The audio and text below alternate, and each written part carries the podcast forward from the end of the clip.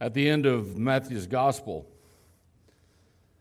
Jesus gives a command, and it's a uh, command for us to fulfill. It's a commission. In fact, it's called uh, normally the, the Great Commission. And in these verses, uh, Jesus tells us, he tells his disciples, and us by extension, what he wants us to do. This is our mission for the rest of our lives to do this for Jesus. And Jesus said in Matthew chapter 28, verses 18 through 20, the Bible says that Jesus came up and spoke to them, saying, All authority has been given to me in heaven and on earth. Go therefore and make disciples of all the nations, baptizing them in the name of the Father and the Son and the Holy Spirit, teaching them to keep all that I commanded you. And behold, I am with you always, even to the end of the age. Now, you might notice on the screen there are certain words that are highlighted uh, because there are four verbs in this passage. In fact, there's more than four, just four, but there's four that have to do with us. And the, these four verbs really, if you uh, understand it correctly, um, Three of the verbs modify the fourth. And there's one main imperative, one command that Jesus gives us in the, this entire uh, grouping of three verses. And the command that he gives us is to make disciples. The other three verbs that modify it are when we go, when we baptize, and when we teach. And so, making disciples is the whole process of how you and I help the people in our lives come to know Jesus or to know Him better. And so, it, it's the entire process of us going and us baptizing and us teaching. And you might say, well, okay, that's nice, but what does that mean, you know, for me personally? Well, what it means for you and me is uh, it means that we ought to identify who the people in our world that we can make disciples for Jesus. And uh, so that's been the, the point of this entire series. Who are those people in your world? And you think about the people in your life, the people in your world, and, and you might say, well, maybe it's spouse or, or kids or even grandkids, uh, maybe uh, coworkers, friends, relatives, um, fellow students. And the question for us is for the people in your world, do you want them to come to know God? And if they already know God, do you want them to know God better? And I hope that the answer to that question is yes. I hope that you're convinced of the, uh, the importance of knowing God through faith in Jesus Christ. And so, if the answer is yes, then what Jesus uh, is asking us to do is very simple help them follow Christ. Jesus would say, Help them follow me. Now, when you think about the people in your world, every single one of them is either saved or they're lost. They either know Christ or they don't yet. It's one or the other. And you might have people in your world and, and you look at their lives and say, well, I, I really don't know. I don't know if they're saved or lost. You know, some of us might say, I don't know if I'm saved or lost. You know, I'm sort of struggling with that. I have got doubts, you know. But, uh, but the people in your world, what do you do if you don't know whether someone's saved or, or lost? How do you help them follow Christ? Well, I would, the only advice I would give you is assume they're lost. You know, if you look at the fruit of the, that spiritual tree and you don't see any fruit there, you might assume that they're lost. They might not be. Uh, the Lord knows for certain. But if there's no fruit, you might just uh, go ahead and be safe to assume that they're, for whatever reason, if we might term it some other way, they're far from God. And so, part one of this Great Commission, part one of making disciples, is to deal with the people in your world who do not yet know Jesus. And what do we do with them? Well, Jesus tells us we go. That's part one. We go. Well, what does that mean? You know, what, uh, what does that mean for me to, to go? How do I go? Well, think of farming. when you're dealing with the people in your world that don't know Christ, I would ask you to think of farming, and you might say, Well, why farming? I'm not a farmer. Well, neither am I. I grew up in the city. Lubbock is the smallest city I ever grew up in. You know, we moved from Houston to Lubbock and to, then to Dallas Fort Worth. And so I don't know the first thing about farming, other than I know farmers engage in a few activities. They engage in plowing the ground and planting seed and bringing in the harvest. And the reason I would ask you to think of farming is because Jesus framed our relationship with people that don't know him in terms of farming. That was the analogy, the example that he used. And so here's what you do there's going to be people in your world who are hard hearted toward God. The, the ground of their heart is hard toward God. They're sort of cold toward God. They don't want anything to do with Jesus. And, and to be fair, you know, it's hard for us to help someone follow Jesus when they want nothing to do with Jesus, isn't it? Right? I mean, you can't force Jesus down someone's throat, you know, just uh, that, that doesn't work. So, what do you do to help change their heart? Well, you can't change their heart. You can't change anyone else's heart. God can. And so we pray. We pray intently for them, and we always continue to love. We know that love can change a heart, and so we love people who are hard toward God. So that's what you do. You plow the hard ground of their heart. What if, what if there are people in your heart in, in your life that they they're starting to ask questions? They've got questions about Jesus or about the Bible or just about life in general. What do you do with them? You take God's word and you plant the seed of God's word in their hearts. And then you'll find some people from on occasion who are in your world and they're ready to follow Jesus. They say things like, I'm ready to follow Jesus.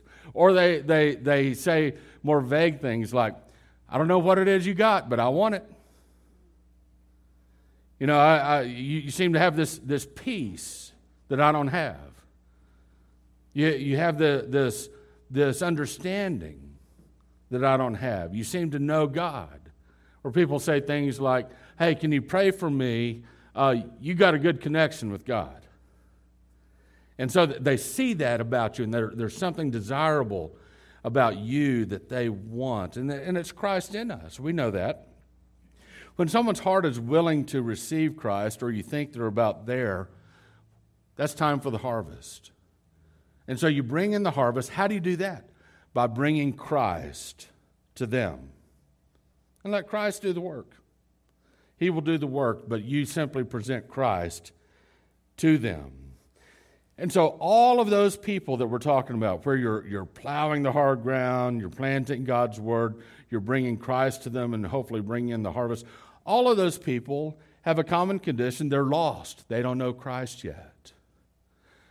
But there are people in our lives who are believers, aren't there?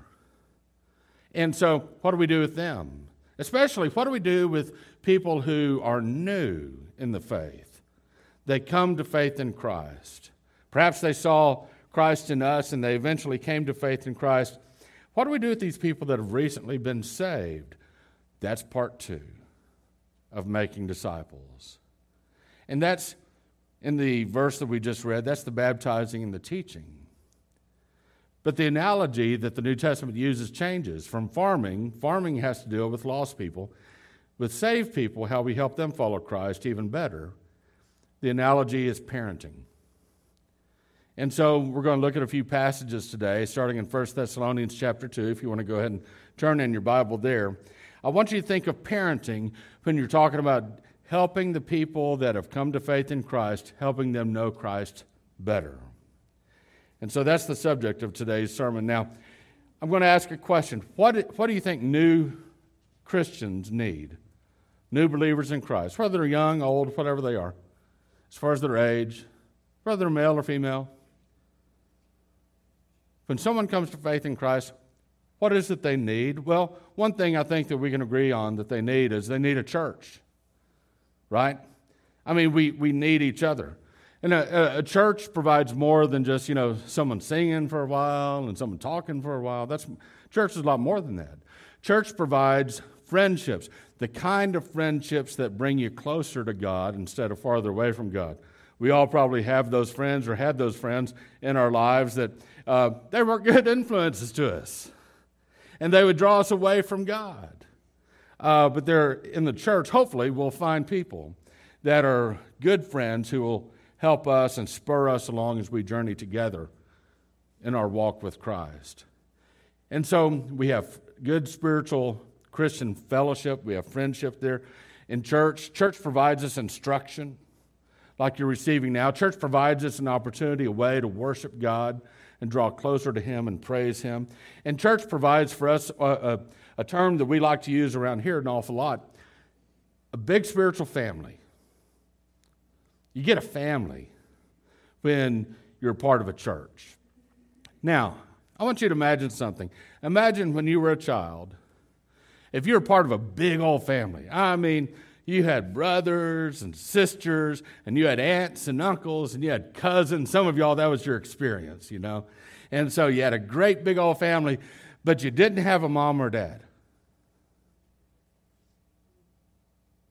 How weird would that be? If you had this big old family and everybody sort of loved you, but you didn't have a mom or dad. That's the experience of a lot of Christians when they come to faith in Christ and they join a church, and all of a sudden they got a big old spiritual family.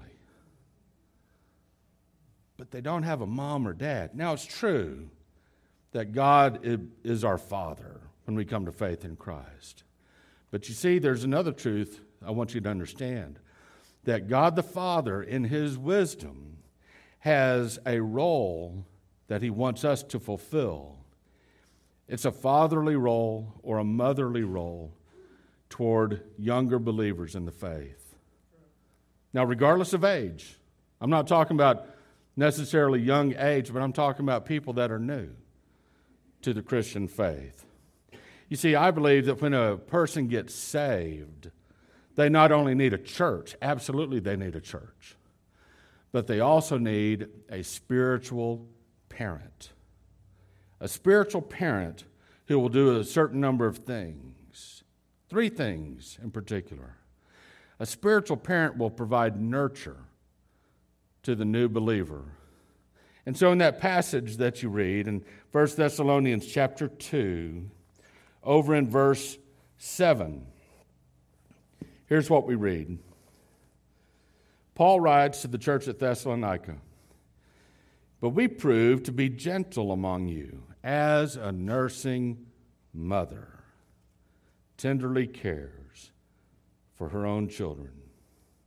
In this way, having fond affection for you, we were pleased to impart to you not only the gospel of God, but also our own lives because you had become beloved to us. Do you see what a, a good mother provides? Tender care. She provides the sacrifice of her own life, and she provides love. Let's talk about that for a minute.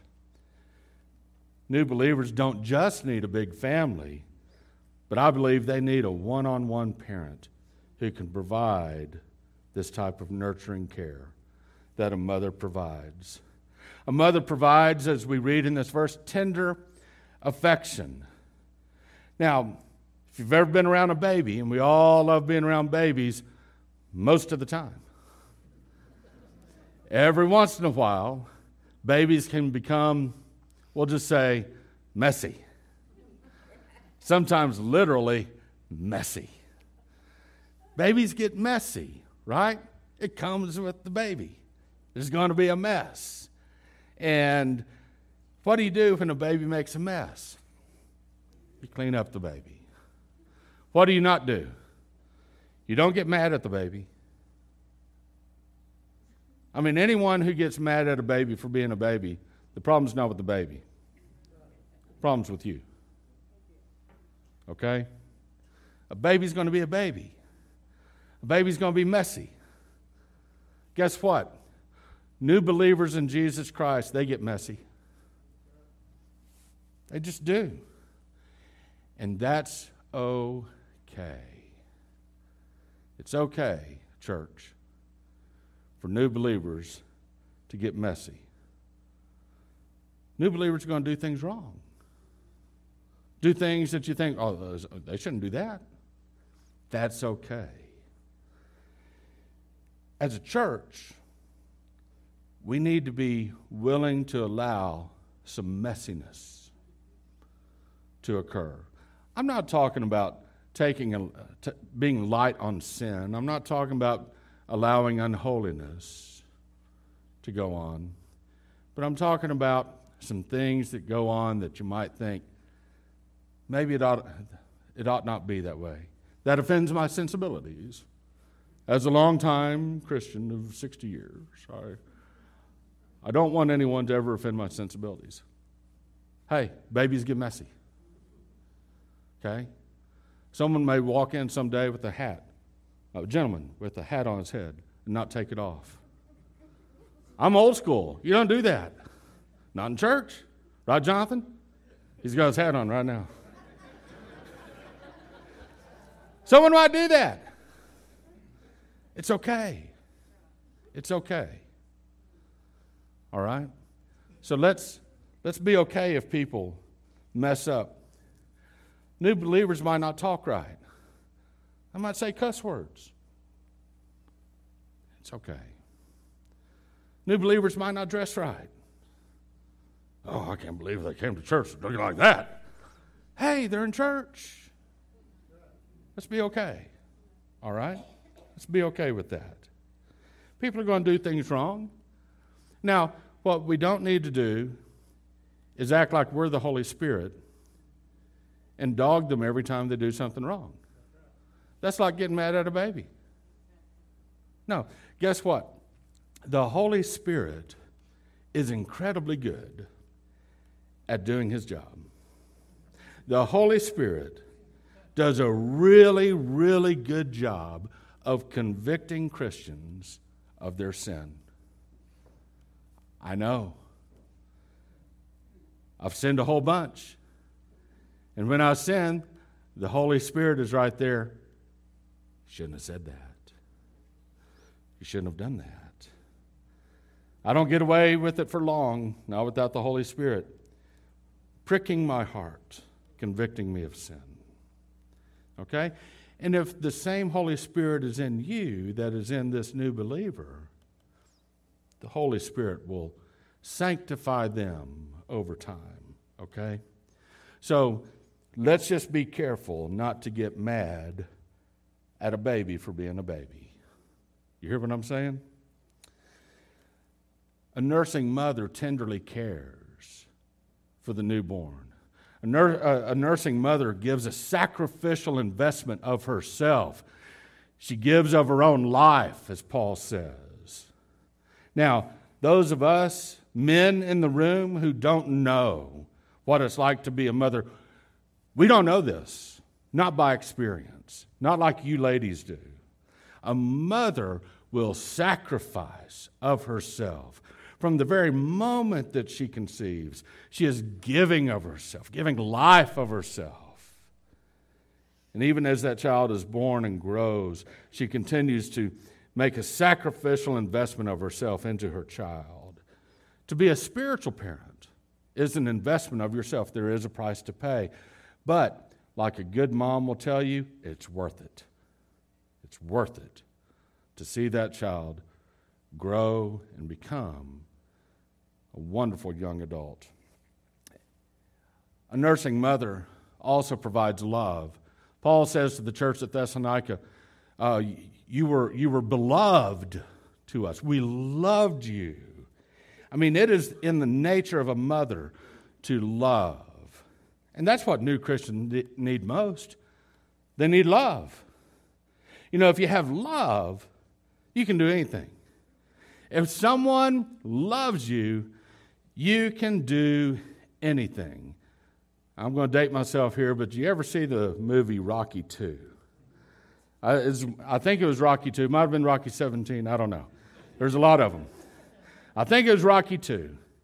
And in Rocky 2, Rocky Balboa, if you don't know the movie, um, he's, a, he's a professional boxer, but his wife, Adrian, goes into a coma.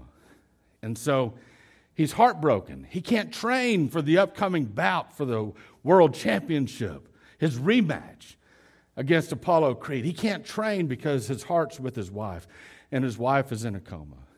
And so his, his manager, Mickey, comes along and says, and, and Mickey said, Rocky, Rocky, they're going to mortalize you. Come on, Rocky. They're going to kill you to death. Come on, Rocky. We got to train. We got to train, Rocky. And Rocky's he's just sitting there saying, "Oh, but, but Adrian, eh, my heart's with Adrian. I just can't. I, I can't do anything. I can't train. My heart's with Adrian." And so the manager gives up, and and Mickey says, "All right, Rocky. You want to pray? I'll pray with you. You want to sit? I'll sit with you. You don't want to fight? I, I won't ask you to fight no more." And Rocky and and his manager go up to the room and, and she wakes up. And Rocky says, Yo, Adrian, what do you want me to do? I'll, do anything you want me to. You want me to, I, I won't box no more. You don't want me to box no more, I won't box no more. You tell me, what do you want me to do? And she says, Win. Win, Rocky. Win. Oh, man, that's all Rocky needs. He's out the door. He's chasing chickens. He's doing one arm push ups. He's doing a thousand sit ups. People are pounding on his stomach. And of course, I hate to break the news to you, but he wins. Now, if you haven't seen the movie yet, it's been like 35 years. That's not on me, that's on you, okay? But what was it that inspired him? It was the love the love, when someone you love says, I believe in you, man, you can do anything. You can run through a brick wall, right? New believers, more than anything else, they need love. They need that someone that they trust and they understand, and that, that person who says, I believe in you. Then they can do it. They can keep going in their journey with Christ. A second thing, besides nurture, that we are to provide as parents is that we are to be models of the Christian life. In this same passage, just a few verses later, look at what Paul writes. He says, You are witnesses, and so is God, of how devoutly and righteously and blamelessly we behaved toward you believers just as you know how we were exhorting and encouraging and bearing witness to each one of you as a father would his own children, so that you would walk in a manner worthy of the God who calls you into his own kingdom and glory. Look at what a father does in these verses. Some of you dads in here, you want to be good dads, you want to be good granddads. Pay attention to these verses. This is what a good father does. A good father, first of all, models good behavior. You know, boys tend to follow the example of their father. They see you go to church, they'll go to church, even when they're grown. They see, they see you pray, they'll pray. They see you read your Bible, they'll read their Bible. And girls, by the way, tend to look for someone who is like their father. And so let me ask you, gentlemen, are you living like the kind of man that you want your daughter to be married to one day? If the answer to that is no, then become that kind of man. Your daughter's watching. Your boys are watching. Be that kind of man. Now, I'm, t- I'm talking about spiritual parenting here. Spiritual parenting, when you're a spiritual parent, you're going to want to model Christ like behavior to the younger Christian. And the other thing that a spiritual parent will do, like a father does, it's something that a good father does, he not only models good behavior, but he's there to give verbal exhortation. He exhorts. You know, sometimes the person that you're, you're trying to lead, sometimes they need instruction, but sometimes they need encouragement. Did y'all see the, the big game last, last week? Did y'all see this play at the end of the big game? Joseph Ossai, player for the Cincinnati Bengals. There's less than 10 seconds left in the game. And he's trying to make a play because the winner of the game goes to the Super Bowl. And Joseph Ossai hit Patrick Mahomes out of bounds. And that gave them a 15 yard penalty, and the Chiefs kicked the field goal and went on. And Joseph Ossai was heartbroken because he felt like he cost his team a chance to go to the Super Bowl. After the game, you know what Joseph Ossai did not need? He did not need instruction. He did not need someone saying, Hey, guess what? Don't do that. He already knew. He knew he blew it.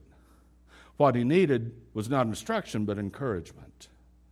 Now, a good dad knows when to provide his kids with instruction. Instruction means you don't know what to do, you provide instruction. And when to provide your kids with encouragement, exhortation, sometimes a proverbial kick in the pants. Sometimes you provide one, sometimes you provide the other. Your kids spiritually need encouragement. And a spiritual parent will provide encouragement to that younger believer growing in the faith. The third thing that a spiritual parent provides, not just nurture, not just modeling Christ like behavior, but teaching. Turn to Hebrews chapter 5. In Hebrews chapter 5, we have a great passage here and again, it's in the terms of, uh, of a child growing up. Look what the author of Hebrews says. He says, For though by this time you ought to be teachers, you have need again for someone to teach you the elementary principles of the oracles of God. And you have come to need milk and not solid food. For everyone who partakes only of milk is not accustomed to the word of righteousness for he is an infant. But solid food is for the mature, who, because of practice, have their senses trained to discern both good and evil. You know, when someone comes to faith in Christ, they're a new believer. One of the things they need, they need an individual that they can come to for advice or questions. They need someone to feed them. Hey, what do I do in this situation? Hey, I, I yelled at my wife the other day. What do I do? Hey, I, I, I didn't do this right. Hey, is it okay if I do this over here? They need someone to feed them the milk of God's Word. They need a parent who can do that privately. Because there are questions that a new believer has that he or she's not going to ask in Sunday school. But they might ask someone who's a spiritual parent to them privately. They're embarrassing questions. There are things like, "Hey, is it okay if I, you know, I, if I, you know, sleep around?" They don't know. They weren't raised in a Christian world. They may not want to ask that question of their Sunday school class, but they might want to call someone and talk to them privately. But it'd have to be someone they trust someone who acts like a spiritual parent to them. Years ago, I was uh, pastoring a church in Cincinnati, and there was a young couple that had uh, come to faith in Christ, and they were trying to make it. In fact, when I first met them, they came in off the street. They saw on the church sign that I was preaching a sermon series on marriage. And they came in off the street and they said, uh, we're, we're about to uh, get a divorce. I said, How long y'all been married? They said, Six months. I thought, okay, we got, we got a tough one here. So we talked a little bit, and I asked them about their relationship with God. And they both came to a relationship with God, and so they were new in the faith. But things were messy. Things were messy. And so I got a call one time at, at 10 p.m. And I saw on the caller ID who it was, and I thought, uh oh, this isn't going to be good. And it was, and it was the, uh, the lady and she called and she said, Pastor David, I'm so mad at my husband. I said, What happened? She said, Well, we're watching a movie, and the actress in the movie, she starts taking off her clothes, and he gets all excited about it. And I said, Let me talk to your husband. So she puts him on the line. I said, Hey, man, your, your wife's really mad. She's mad enough to call the pastor at 10 p.m. about this movie y'all are watching. I said, You know, I got some advice. Maybe don't watch those kind of movies. And he said, She picked it out. I said, Put her back on the phone. I said, you can't do that to your husband. You can't, you can't do, you, you, know, guys are attracted to visuals, you know, you just can't do that. And so she didn't know. They didn't know. Things were sort of messy there for a while, causing strife in the family, you know. But they felt like they could call someone that they looked up to.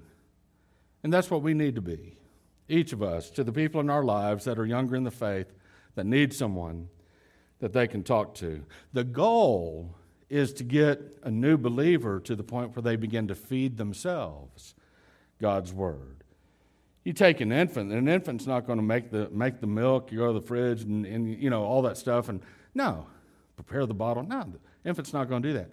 But someone who's able to feed themselves will go to the fridge and get some meat to eat. And they'll begin to feed themselves spiritually. And so when the Bible becomes meat to you, you can read the same passage that you've read before, but get something new out of it. Because the Bible is meat. So the question is for us how do you and I become spiritual parents? Okay, I've sort of set this idea out there, floated this idea out there, and, and maybe you're thinking, okay, it sounds good, but what does this mean? Well, here's what I think it means. If there's somebody that's already in your world that you could identify as a younger believer, maybe a new believer, what I would ask you to do is some of you have these uh, Who's in Your World cards, the big cards. There's some extras out in the lobby. On that card, I would invite you to put their name down as someone that you can pray for, someone that you can uh, uh, help parent. And they'll be on your mind, on your heart. Okay, and it says new baptized believers. Some of them haven't been baptized yet, but that's, that's something that they'll want to do. You'll want to encourage them in that. And during the invitation, here in just a minute, I'm going to invite you again to come up to the table. And at this table, there are four separate types of cards cards for plowing, that's praying for someone who's lost, cards for planting God's seed in someone's life, that's someone that they're asking questions. There's a card that's uh, uh, blue, has blue writing on it, and that's for sharing the gospel. That's someone that you're ready to, to tell them, introduce them to Jesus. And finally, the green card stands for parenting. You're helping that person to grow. Now, I would invite you to fill out one of these cards for the parenting if, if you know somebody already in your life that you want to try to lead in that direction by nurturing them, by being a good model to them, by teaching them when it's appropriate. And so you fill out that card, put the slip in the jar because we're tracking that, and then we'd invite you to take an appropriate colored ping pong ball.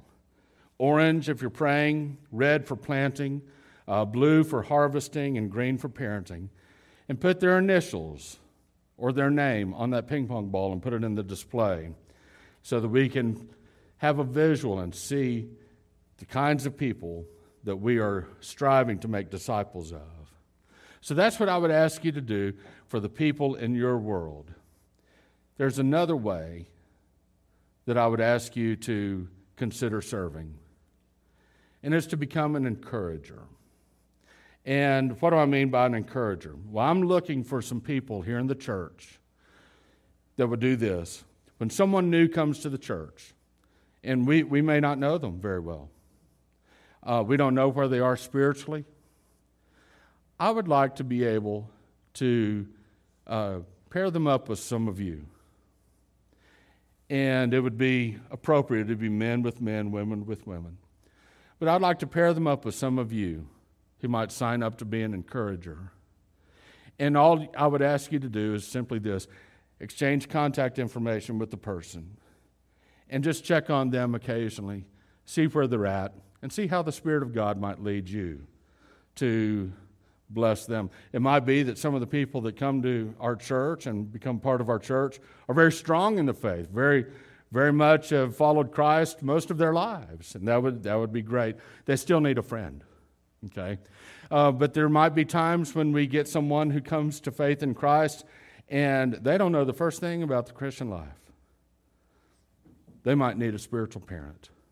And so, if you'd be interested in being an encourager, we would invite you to text the word bless to that number on the screen 833 867 3562. By the way, that is, if you don't know, our text line. You can text the staff with anything in the world that you want to text us a prayer request, uh, an issue where you need some help, uh, anything like that. You can text us at that number, and we would be glad to receive that.